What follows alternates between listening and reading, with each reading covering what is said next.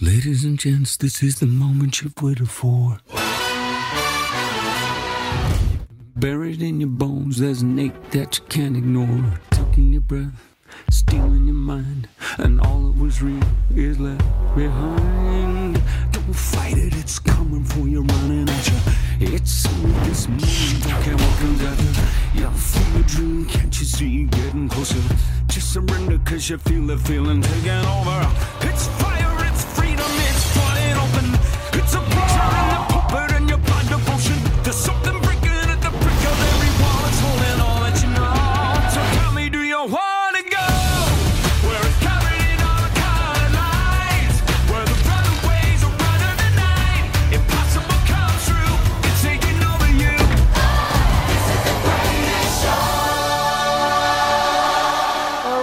morning, Liquid Church. Great to see you guys. Yeah, welcome our campuses who are joining us. We got six locations across the state. Glad you guys are with us. I'm Tim. Uh, I serve as one of the pastors here. Thrilled you're here, especially if you're a guest or you're visiting. Glad you're with us for our summer series at the movies. And uh, let me also personally want to invite you to join us uh, for Parsippany Movie Night. That's this Friday, August 17th. It's really for all our campuses. What we do is we set up a giant 40 foot movie screen on the front lawn uh, of our broadcast campus, and uh, all our campuses come together. All you got to bring is the lawn chairs, baby. We give you the popcorn, the lemonade. We're going to have some games, and uh, I think we're showing uh, Star Wars Last Jedi. So, you, you Star, uh, Star Wars nerds. Uh, like me, you can bring your lightsaber, your Wookiee costume. Um, that'll be fun. Eight o'clock popcorn games start, and then eight thirty we start the movie as it gets dark. So I hope you can join us.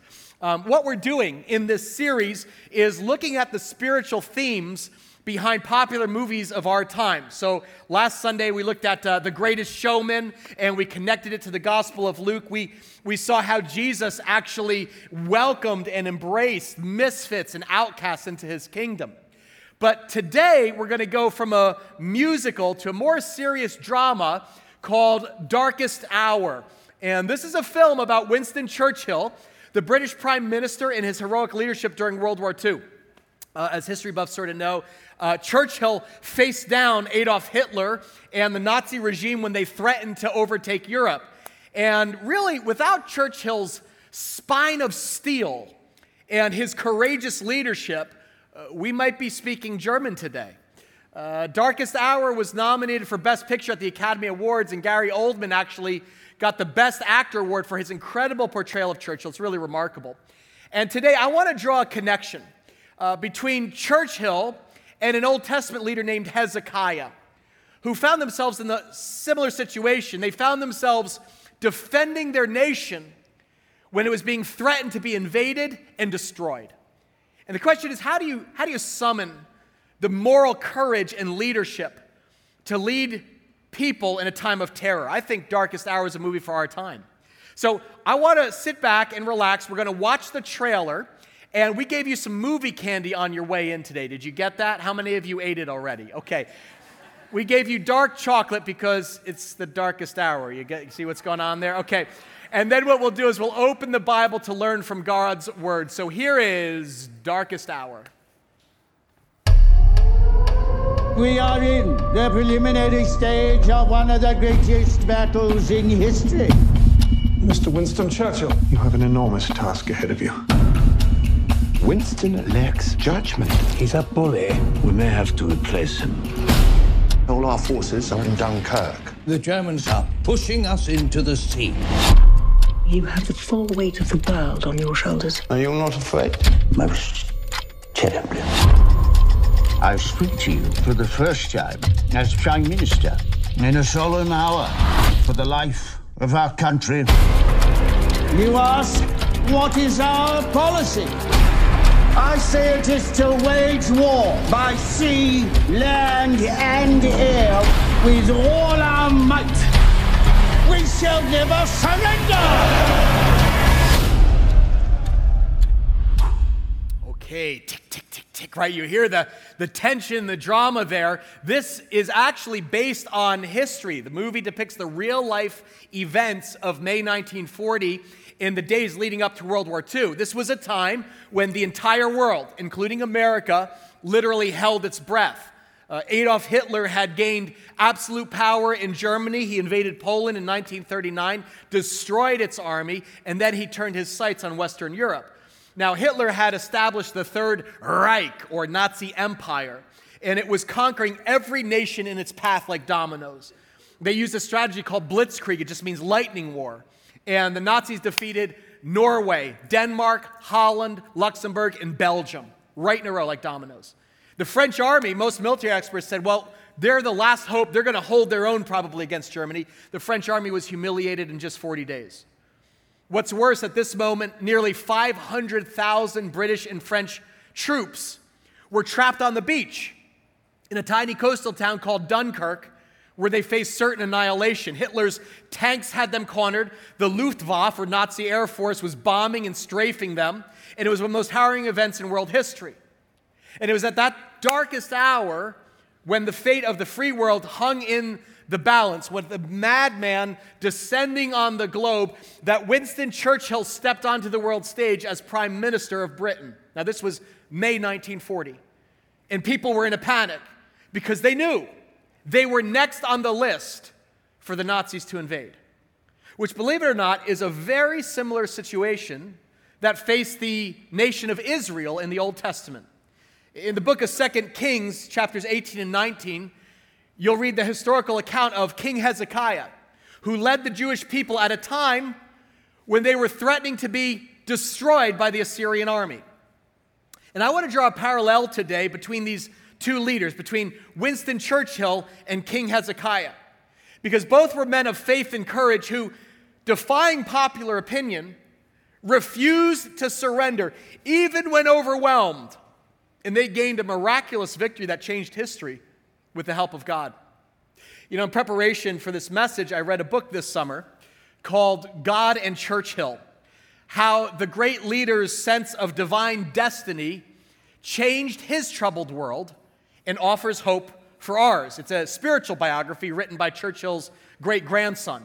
And it's quite riveting. Um, the thing that opened my eyes is that when Hitler, was, or Hitler, Churchill was only 16 years old. Now, what, you know, remember when you were 16? What were you doing when you were 16, right? I'm hanging out in the 7 Eleven parking lot. Okay? 16 year olds, listen. Churchill received a divine vision, I would call it almost prophetic. He actually wrote these words in his diary as a 16 year old This country will be subjected somehow to a tremendous invasion, and I shall be in command of the defenses of London, and it will fall to me to save the capital and save the empire. Is that incredible? Like he like had like a God-given vision that his life had a purpose beyond just earning money or having a happy life. So teenagers understand God can speak to you and talk about the divine purpose your life has.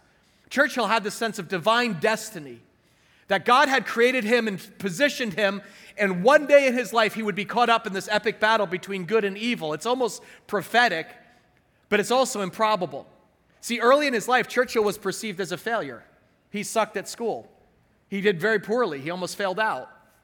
He was uh, unremarkable in his early leadership. But God put his hand on Churchill for such a time as this, just like he did with King Hezekiah. And today I want to compare these two leaders, Churchill and King Hezekiah, and then connect it to the battles that you face, that I face in everyday life.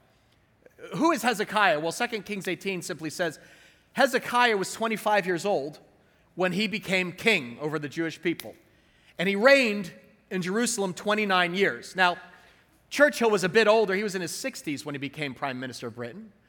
But Hezekiah had a strong faith. Here's what the Bible says Hezekiah trusted in who? In the Lord, the God of Israel. There was no one like him among all the kings of Judah, either before him or after him. He held fast to the Lord and didn't stop following him.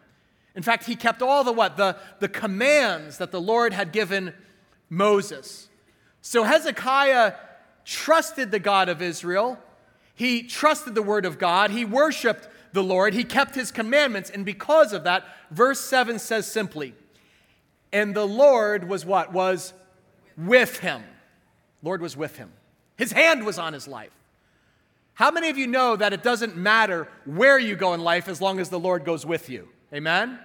So you may be facing a battle today in your family, um, at your work.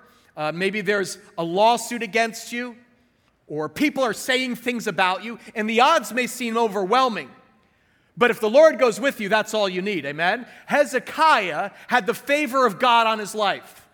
He, he, God put his hand on this nation's leader, and believe me, they needed it. Because at this moment in Bible history, God's people are under enemy attack. Verse 13 says, In the 14th year of King Hezekiah's reign, Sennacherib, king of Assyria, attacked all the fortified cities of Judah, and what did he do? He captured them. Uh, let me explain. The Assyrian king Sennacherib, here's a statue of him, was the Hitler of the ancient world. The Assyrians were brutal, bloodthirsty barbarians.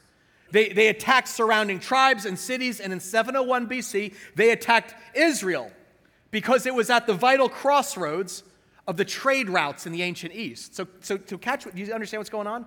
The Jewish people are being attacked. The Assyrians are on their doorstep. And, and the people are in a panic. Alarms are going off because the Assyrians were notorious for their cruelty. I mean, we know, right? We say, oh, the Nazis. Yeah, committed genocide. Unthinkable to understand that six million Jewish people were murdered in concentration camps. Well, the Assyrians made sport of murder. When they invaded and conquered a city, they would rape the women, torture the children, and cut strips of human flesh off the men until they died of exposure. Then they would pile the filleted bodies outside the city gate as a warning to anybody who wouldn't surrender. And so here they are, the Assyrians attacking the Jewish people, and Hezekiah gets word we're going to invade, we're going to destroy your nation unless you surrender and pay tribute.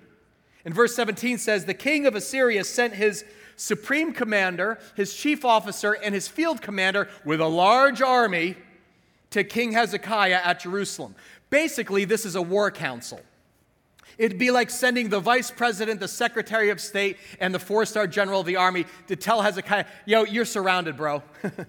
you are outgunned. Look out your windows. Our army is here, and we have defeated nation after nation. You better surrender now, or else certain destruction, which is the same situation that Churchill found himself in May 1940.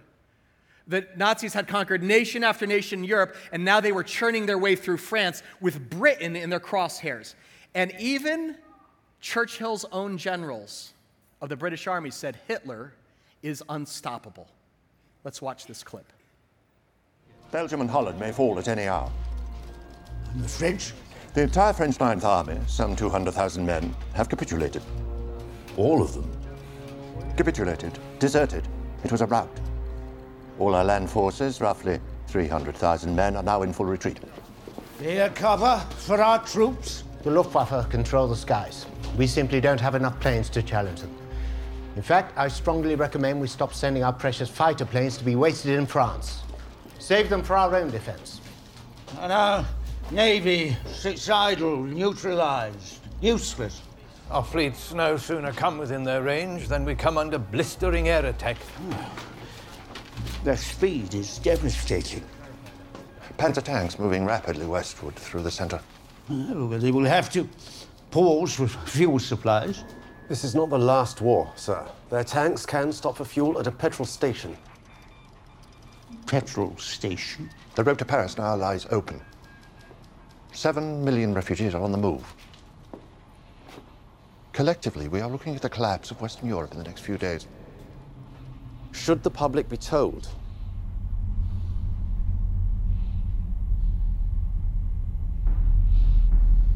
Not yet. First, we must rouse our old friends to an heroic resistance. France must be saved.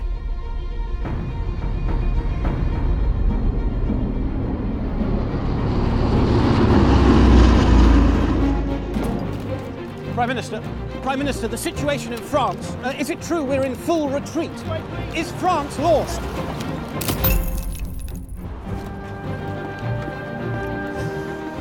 Everybody, put your hand up. Make a fist. I want you to stick one finger, two fingers, make a V. Churchill was famous for making the V, which stood for victory. That was his public persona. Victory, we're going to win, we're not going to give up. But on the inside, behind the scenes, the British government knew this situation was dire, this was grave, this was desperate, bleak. So did King Hezekiah. When that war delegation showed up in Jerusalem and said, surrender or else, what was, or else what? Or else the annihilation of every Jewish person. We're going to exterminate them. Does this sound familiar to you? Again, I don't think history repeats, history has echoes. I'm, I'm going to weave in and out of modern movie and ancient history. And even though Hezekiah won't bend at first, the field commander said to them, Will you tell Hezekiah? This is what the great king of Assyria says. On what are you basing this confidence of yours? you, you say you have strategy and military strength, but you only speak empty words. On whom are you depending that you rebel against me? And if you read on, he basically says, What are you going to do? Call your allies to help you? I killed all of them. They're weak. So is your God. Your God ain't going to help you with this. So understand the attack begins with enemy intimidation. On a personal level, as a Christian, how many of you know that's how the enemy works? Before he attacks you, he begins chirping at you. He tries to intimidate you. He, he says things like, Well, you know, that diagnosis you got, it's overwhelming. God can't do anything about that. That situation at work, bro, you're all on your own on that one, man. You're just, just, just, just cave in. Compromise on that relationship. It's too hard. That's what the enemy of your soul does. As a follower of Jesus Christ, the goal of the enemy is to intimidate, bully, speak negativity. That's what your enemy does. He attacks the thoughts of Christ followers and tries to keep us from pressing forward in faith. In, in Hezekiah's case, the enemy actually launches an all out propaganda war to undermine his leadership. It says this, verse 28 Then the commander stood and called out in Hebrew, Hear the word of the great king of Assyria. Do not let Hezekiah deceive you. He can't deliver you from my hand. Don't let Hezekiah persuade you to, to do what? To trust in the Lord when he says, Oh, the Lord will surely deliver us. This city will not be given to the hand of the king of Assyria. I'm right here. You're surrounded. Don't listen to Hezekiah. This is what the king of Assyria says. Read this out loud. Make peace with me and come out to me. So he tells the Jewish people, hey, can't we all just get along? Come on out and negotiate. Make peace with Assyria. Guys, remember, these are the Nazis of the ancient world. These are bloodthirsty, brutal barbarians. Let's compromise. Let's be friends. Let's be allies. And then he makes a promise. He says, Then each of you will eat fruit from your own you know, vine and fig tree, water from your own cistern, until I come and take you to a land like your own, a land of grain and new wine, bread and vineyards, a land of olive trees and honey. Oh, the promised land. And they says, Okay, cool. Choose life, not death. All right? You come with me. I'm going to, you, you, nobody will die. This will just all be good. And you know what the people are thinking, right? like, I mean, why stand for a lost cause and lose your life? Maybe we should just surrender. I mean, just give in. I mean, we should negotiate terms of peace. Why not? Here's why not. Because the enemies of God are lying demonic terrorists. Just like the Nazis were lying demonic terrorists. Assyria is the ISIS of the ancient world. And the one thing you don't do in a time of terror is sit down for tea and negotiate with the enemies of God. Hezekiah understood this, and so did Churchill. Again, we look at history in the rear view, right? We know how it turned out. But let me tell you something. At this moment in May 1940, Churchill's own war council wanted to negotiate with Hitler. They wanted to figure out how do we surrender to Germany without losing more lives. And that's when Churchill's defiant faith and courageous leadership shone through. Watch this clip. As of 2000 hours last night, the Germans have encircled 60 British, Belgian, and French divisions. On our part, all our forces under Lord Gort have withdrawn or are trying to withdraw to the French coast, to Dunkirk, where we cannot reach them. How many of our men are trapped? All of them. Our country's entire professional soldiery, and we can see no clear way to rescue them. General, uh, are you telling me that we shall have lost the entire British army by the next few days? That's correct. The German force is superior in every regard and only 50 miles from the coast. They are pushing us into the sea. Well, the Germans must not reach the sea. Not, not before we evacuate our, our men. Ismay, what have you got for us? As it stands, I cannot see we have much hope of getting any of our forces out in time.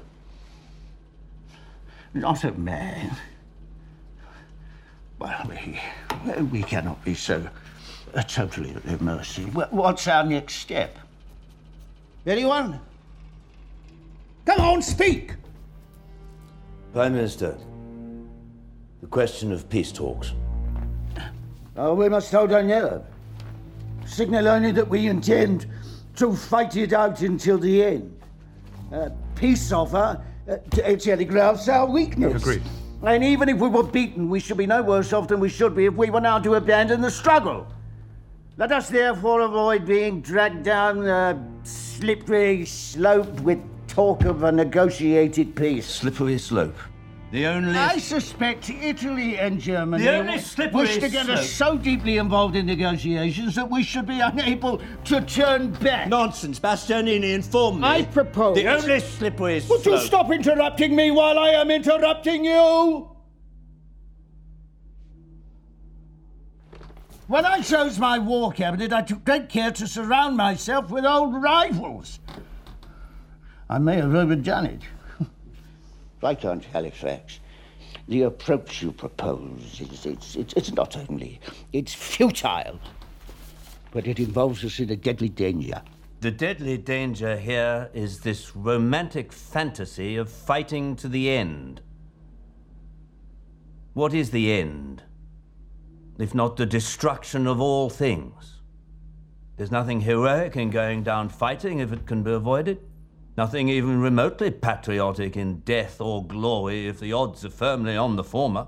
Nothing inglorious in trying to shorten a war that we are clearly losing. Losing! Europe is still. Europe is lost.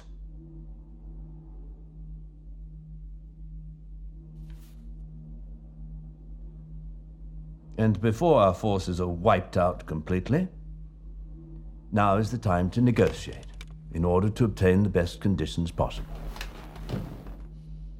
Hitler will not insist on outrageous terms. He will know his own weaknesses. He will be reasonable. When will the lesson be learned? When will the lesson be learned? How many more dictators must be uh, wooed, appeased, good God, given immense privileges before we learn? You cannot reason with a tiger when your head is in its mouth! Prime Minister! You cannot reason with a tiger when your head is in its mouth. I, I said those words at the dinner table last night, like to the kids. Didn't work. They, they just blinked, looked back at their screens, you know, kind of. What did Churchill know? What did Hezekiah know? They knew the truth of God, that it is never the wrong time to do the right thing, even if it means suffering dearly, dearly for it, even if it means losing your life. See, friends, there's a time for compromise and reason, but it's not when you're dealing with the devil. You understand, Hitler was a devil. He was a type of Antichrist intent on wiping God's people from the face of the map. And the king of Assyria was a devil. He was threatening the same and openly mocking God. He actually says, if you look at verse 27, I'm not even going to read it to you, but it's because it's, it's like, he says, if you don't surrender now, he says, you'll be eating your own blank and drinking your own blank. I'm, t- I'm telling you, the Bible's interesting. Read it. Second Kings 18 27. This is the darkest hour. This is a moment of decision for, for both Churchill and Hezekiah, and maybe you. Will they shrink back and surrender? Or, or step up and defy the enemy and defend their people? Well, if I can inspire you today, friends, if you're a follower of Jesus Christ, you know what the Bible says about you? The Bible says, we don't belong to those who shrink back and are destroyed, but to those who have what? Faith and are saved. Give God a hand because that's where you come from. I don't know what battle you're facing today, But you need to hear this. Whatever your situation, when it seems overwhelming, you have to understand your God is powerful and He is at work right now in your life. So don't you quit. Listen to me. You never let intimidation trump conviction. You never let the voice of the enemy drown out the voice of truth. As a Christian, you have the Spirit of the living God inside of you. You have the resurrection power of Christ at work in your life. You have the truth of God as your sword. And you know what that means? It doesn't matter how overwhelming the enemy is. It doesn't matter if you feel weak or outnumbered. He who is in you is greater than he who's in the world. So you don't give up. You don't back down. You don't give in. Even if everybody around you loses heart or compromises their faith, you stand your ground and you do what's right in the eyes of God. Even if it seems like a lost cause, like it was for Churchill like it was for Hezekiah. I mean, with Churchill, at that moment, you understand, in May 1940, there were 500,000 British and French troops pinned down on a beach in Dunkirk facing certain destruction. The Nazis were literally hours away from bombing the entire British army on the beach and annihilating every soldier. As you saw, Lord Halifax and others pleaded with Churchill to make a deal with Hitler, cut a deal with the devil. Cowardice was the theme of the day. Uh, just to give you a sense, historically, General Ironside, he was a chief of the British War Staff, he said to a colleague, This is the end of the British Empire. That's the head general of the army, okay? King Leopold III of Belgium said, The cause of the Allies is lost. Even public opinion was up for grabs. Some British intellectuals were saying that, you know what, we should just welcome Hitler and hope for the best. Crazy. It was the darkest hour. But Churchill stood firm during that moment and he defiantly announced that England would soldier on alone if necessary. He said this We would rather go down fighting than be enslaved to Germany. Guys, I want you to think about this. The moral courage, the moral leadership it took to stand his ground with Hitler out there, his own internal critics, public opinion. If Britain and Churchill had surrendered without a fight, I want you to think about this. Six million Jews died. How many more millions of Jews, Poles, Gypsies, gay, lesbian, other undesirables would have been gassed and murdered by the Nazi war machine? If he had given in, a thousand years of Western freedom would have come to a tragic end. Hitler would have invaded England. There'd be no obstacle to America, and our world would look very different today. So, what in the world changed world history. With their backs to the wall, where did Churchill and Hezekiah turn for help? Well, I'm now going to tell you the part of the story they won't tell you in the movie. In 2 Kings 19, we're told that when King Hezekiah heard this, he tore his clothes and put on sackcloth. And where did he go? Say it together, church. He went into the temple of the Lord. That is, he went to the house of God. He went to church, which Hezekiah treated like his war room. See, Hezekiah knew this battle, though physical, would be won or lost spiritually. And he knew he had to fight from his knees in prayer. That is a lesson for Christ followers. Can I say that? When your back is against the wall, it's time to get on your knees. The Bible says, and Hezekiah prayed to the Lord. Listen to his prayer Lord, God of Israel, enthroned between the cherubim, the angels, you alone are God over all the kingdoms of the earth. You've made the heaven and the earth. Hezekiah prays. He prays boldly. He prays loudly. He acknowledges that God alone is sovereign. What does that mean? God is totally in control. Even when things seem out of control, God is completely in control and He's divinely steering the course of human history. And He acknowledges he is totally dependent on the Lord. Look what he prays Give ear, O Lord. Hear, open your eyes, Lord, and see. Listen to the words Sennacherib has sent to ridicule the living God. He says, God, an attack on your people, it's an attack on you. Your enemy is mocking your strength and power. So, so open your eyes, listen, listen to his words, and come fight for us, Lord. Fight for your people. The text actually says Hezekiah spread out before the Lord in the temple. I imagine him getting down. Maybe he was prostrate with his face to the ground, but he was in his place of dependence, just pleading and saying, God, listen to the enemy's words. He's not just mocking us, he's mocking you. We are totally at his mercy, but your mercy is greater, God. Would you come fight on behalf of your people? It's a picture of total desperation in a moment of crisis. Can I ask, do you pray that way? That how you pray? when your family's under siege, when the enemy attacks your health, your job, those you love, that, that how you, friends, understand? As a follower of Jesus in any crisis, prayer should be your first response, not a last resort. What battle are you facing that you need to call upon the Lord, that you need to spread out in prayer in your war room? On our family's trip to London this summer, we visited Churchill's actual war rooms. You can go in them today. They are the underground bunkers in London. They've turned them into a museum, but it's still the original war rooms. And they're buried beneath Parliament and reinforced with concrete to shield Churchill and the leaders from the German bombs. And it was amazing because it was very cramped and claustrophobic, and you kind of went through this labyrinth of narrow hallways and cramped quarters.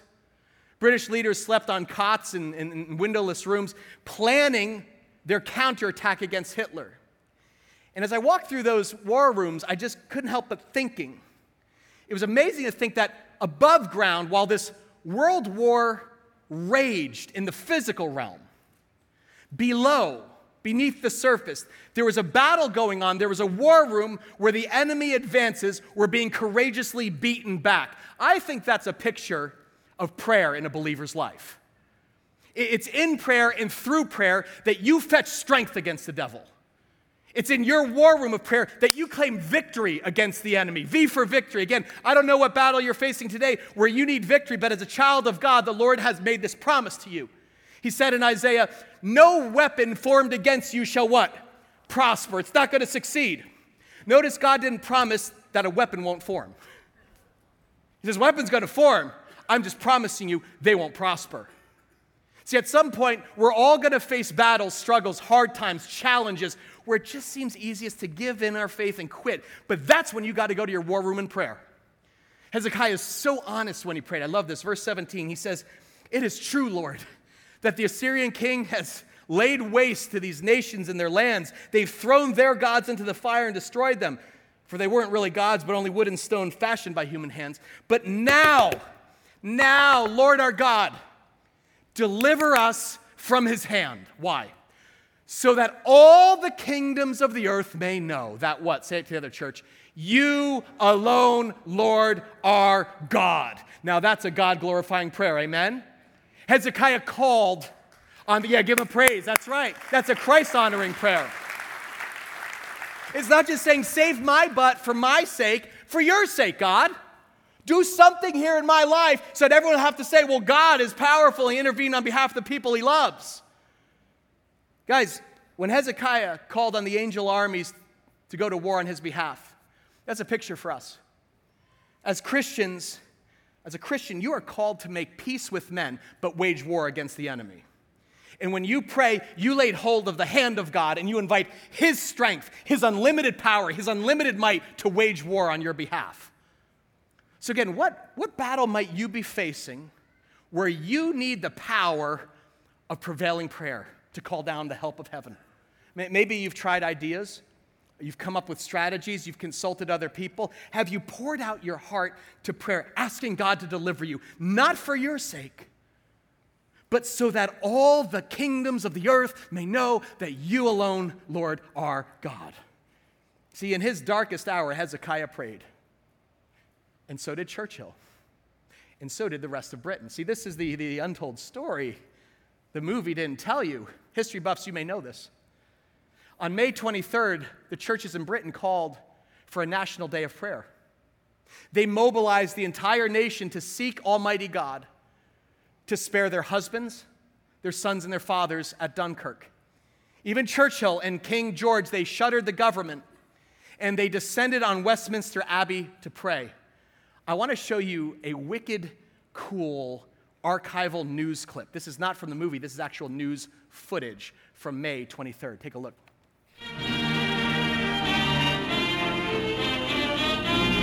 The Empire responds to the King's call. And at Westminster Abbey, heart of the Empire, the statesmen, the soldiers, the ambassadors, and hundreds of ordinary men and women join the mighty congregation. Her Majesty Queen Wilhelmina of the Netherlands arrives a few moments before their Majesties. No one here today could foresee the grave news that has come from Belgium. All the more, it is well for us to show the world that we still believe in divine guidance, in the laws of Christianity. May we find inspiration and faith. May the world know that we still believe in divine guidance, that we still subscribe to Christian principles. I mean, this is 1940. Can you imagine anyone doing that today? Imagine that. Well, it was Sunday, May 26, 1940, that the entire British nation called off school, they closed their businesses, they shuttered the doors, and the whole nation came together for 24 hours of prayer. Churches were jammed as people got on their knees and asked Almighty God to save their nation. Neville Chamberlain, the British Prime Minister before Churchill, wrote this in his diary. He said, May 26th, blackest day of all. This was the National Day of Prayer. But in reality, it turned out to be the turning point of the war because you see, at 7 o'clock that night, Churchill issued the order to attempt a desperate evacuation of Dunkirk. He asked every British citizen, every civilian, not in the army, who had a boat, to get in their little boat or their watercraft and steam across the English Channel to Dunkirk and snatch as many soldiers as possible off the beaches and bring them back to Britain before the Germans arrived. Can I just say, this is a Hail Mary pass. This is like when you have no other ideas, and it's like, let's get some duct tape and some gum, and this is a plan that couldn't possibly succeed. But the British people, they prayed, and then they courageously set sail in their boats. And when they reached the beaches of Dunkirk, Allied soldiers scrambled like mad aboard these little boats and yachts and on May 29th, 47,000 soldiers were rescued. The next day, on May 30th, 53,000 were rescued. The next day, on May 31st, 68,000 soldiers were rescued. And on June 1st, 64,000 soldiers were plucked from the beach.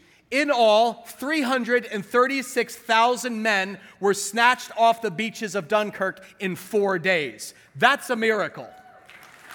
That's a miracle. Brit- British war leaders were, they were shocked, they were astonished.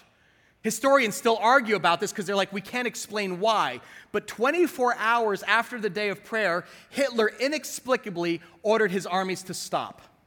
So, so, he had victory in the palm of his hand. He could wipe them out, but to the surprise of his own Nazi generals, he said, I don't want you to attack or finish the job. To this day, no one knows exactly why.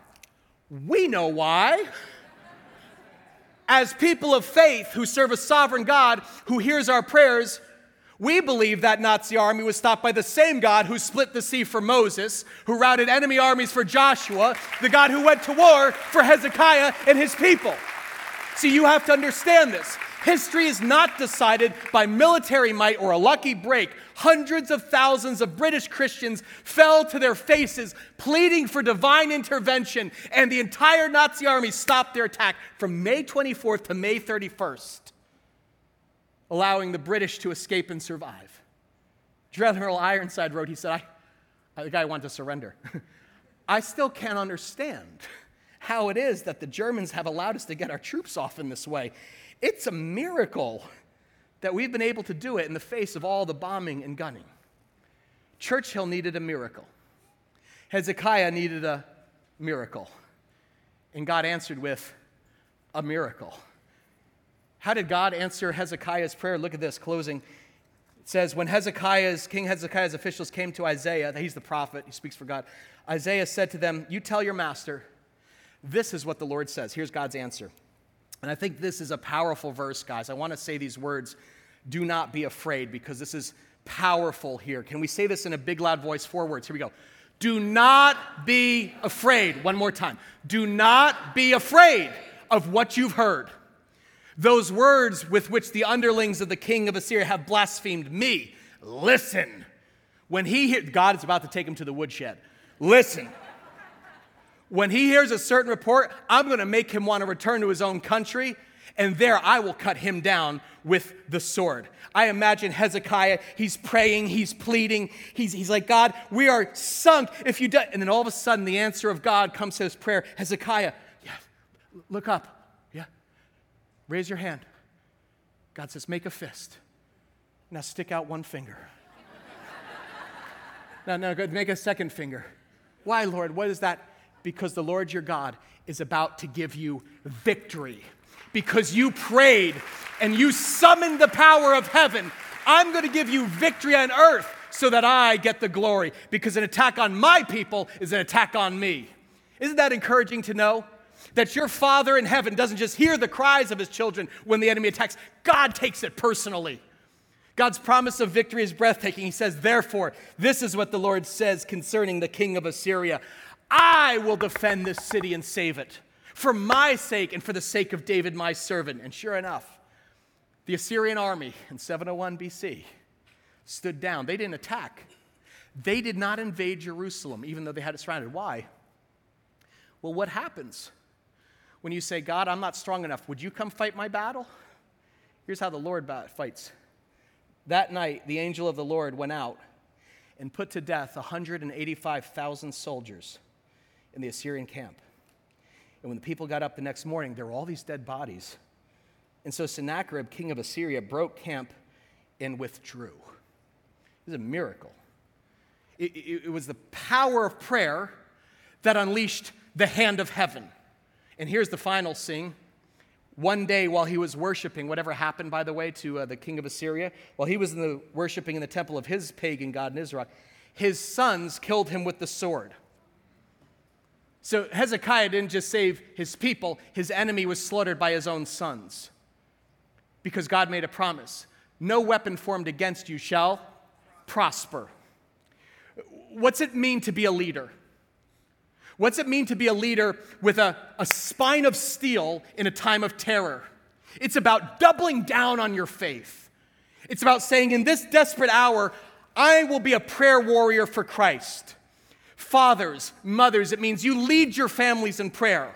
It means you actually get down on your knees and pray with your kids. You pray with your employees. You pray with your team. You pray with your students. Who cares what the culture thinks? You call upon the Lord because it's by prayer that His power is loosed in your life. Amen? It's by prayer that the enemy's overcome. That's what faith is.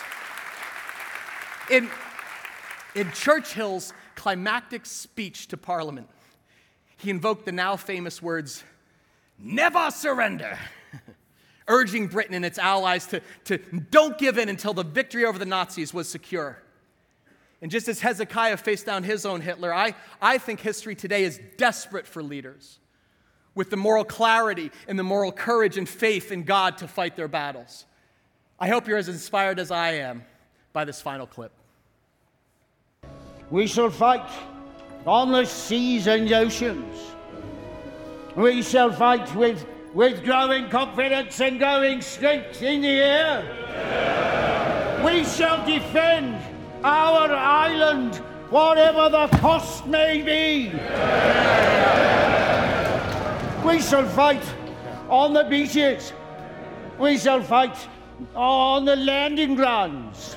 We shall fight in the fields and in the streets. We shall fight in the hills. We shall never surrender!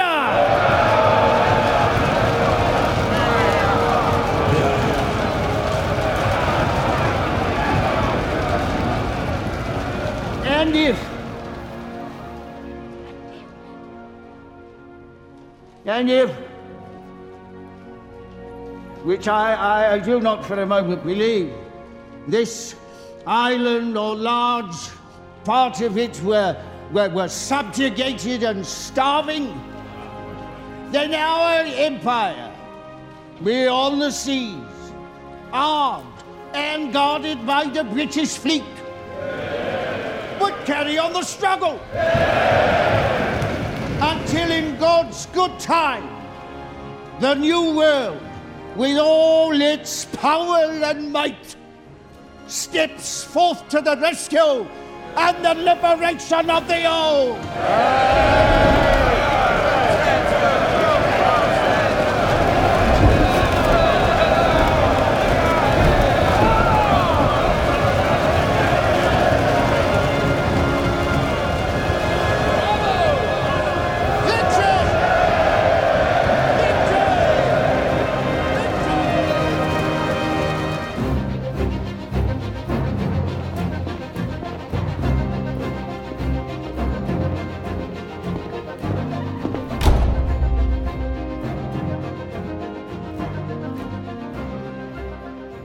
Churchill's never surrender speech in May 1940 rallied his nation, rallied the world to fight back against the demonic evils of Nazi fascism.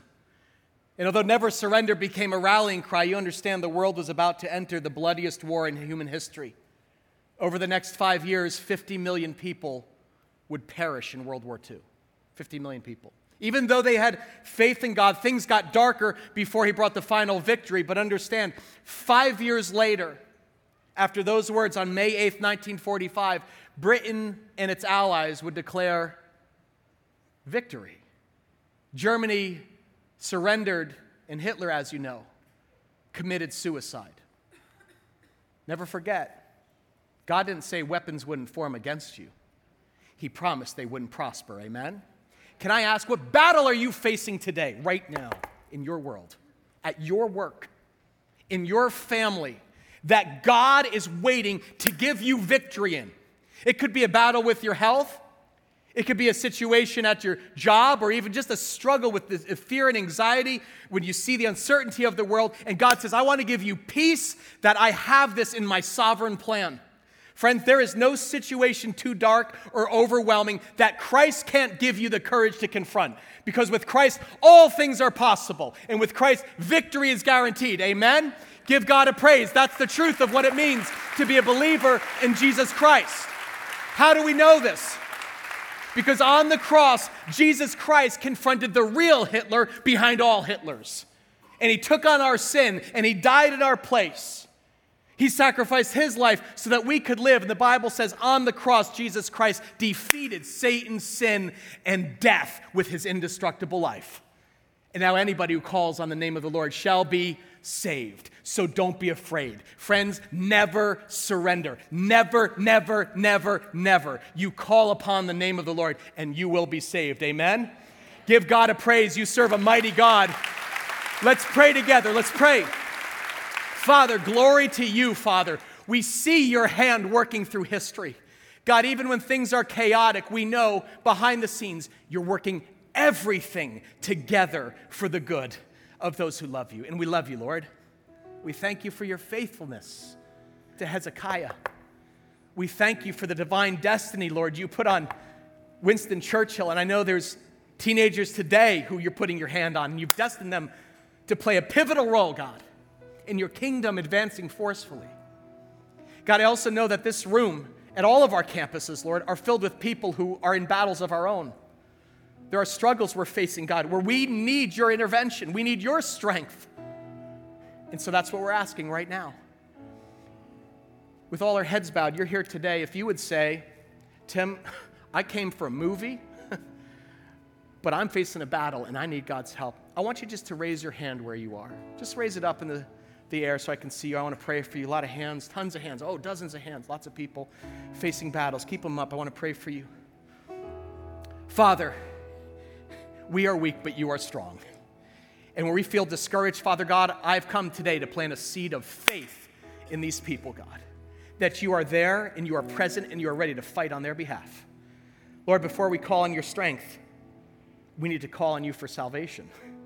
Maybe you're here today and you don't know Jesus Christ personally. Maybe you're like, I, I want the power of God and I want that kind of faith, but I don't know God the way you talk about him. This is a chance for you to enter the family of God by praying a prayer of salvation. I want to give you a chance to do that. If you've never prayed to receive Christ, you can pray with me right now. Father, I want to be in your family. You could just say that word out loud. Father, I want to be in your family. Thank you for sending Jesus for me. Jesus, thank you for dying on a cross for me. Forgive my sins, my failings. I don't want to be Lord of my life anymore. I want you to be my Lord. Come in, make my heart new. Forgive me. Fill me with your spirit. I give my life to you. Father, I pray right now for people who are surrendering their life to you. Would you now give them the victory to walk with Jesus Christ? Testify, Father, to their spirit right now that they have moved from death to life, to salvation, God. We thank you that those who call in the name of the Lord shall be saved. And so we thank you, God, and I ask for your power to pour out now into the lives of my brothers and sisters as we leave this place. Not just to save us for our comfort, but so that the world may know that you alone, Lord, are God over all. We pray that in the priceless name of Jesus Christ. Everyone said together, Amen. Church, welcome new believers into the family of God.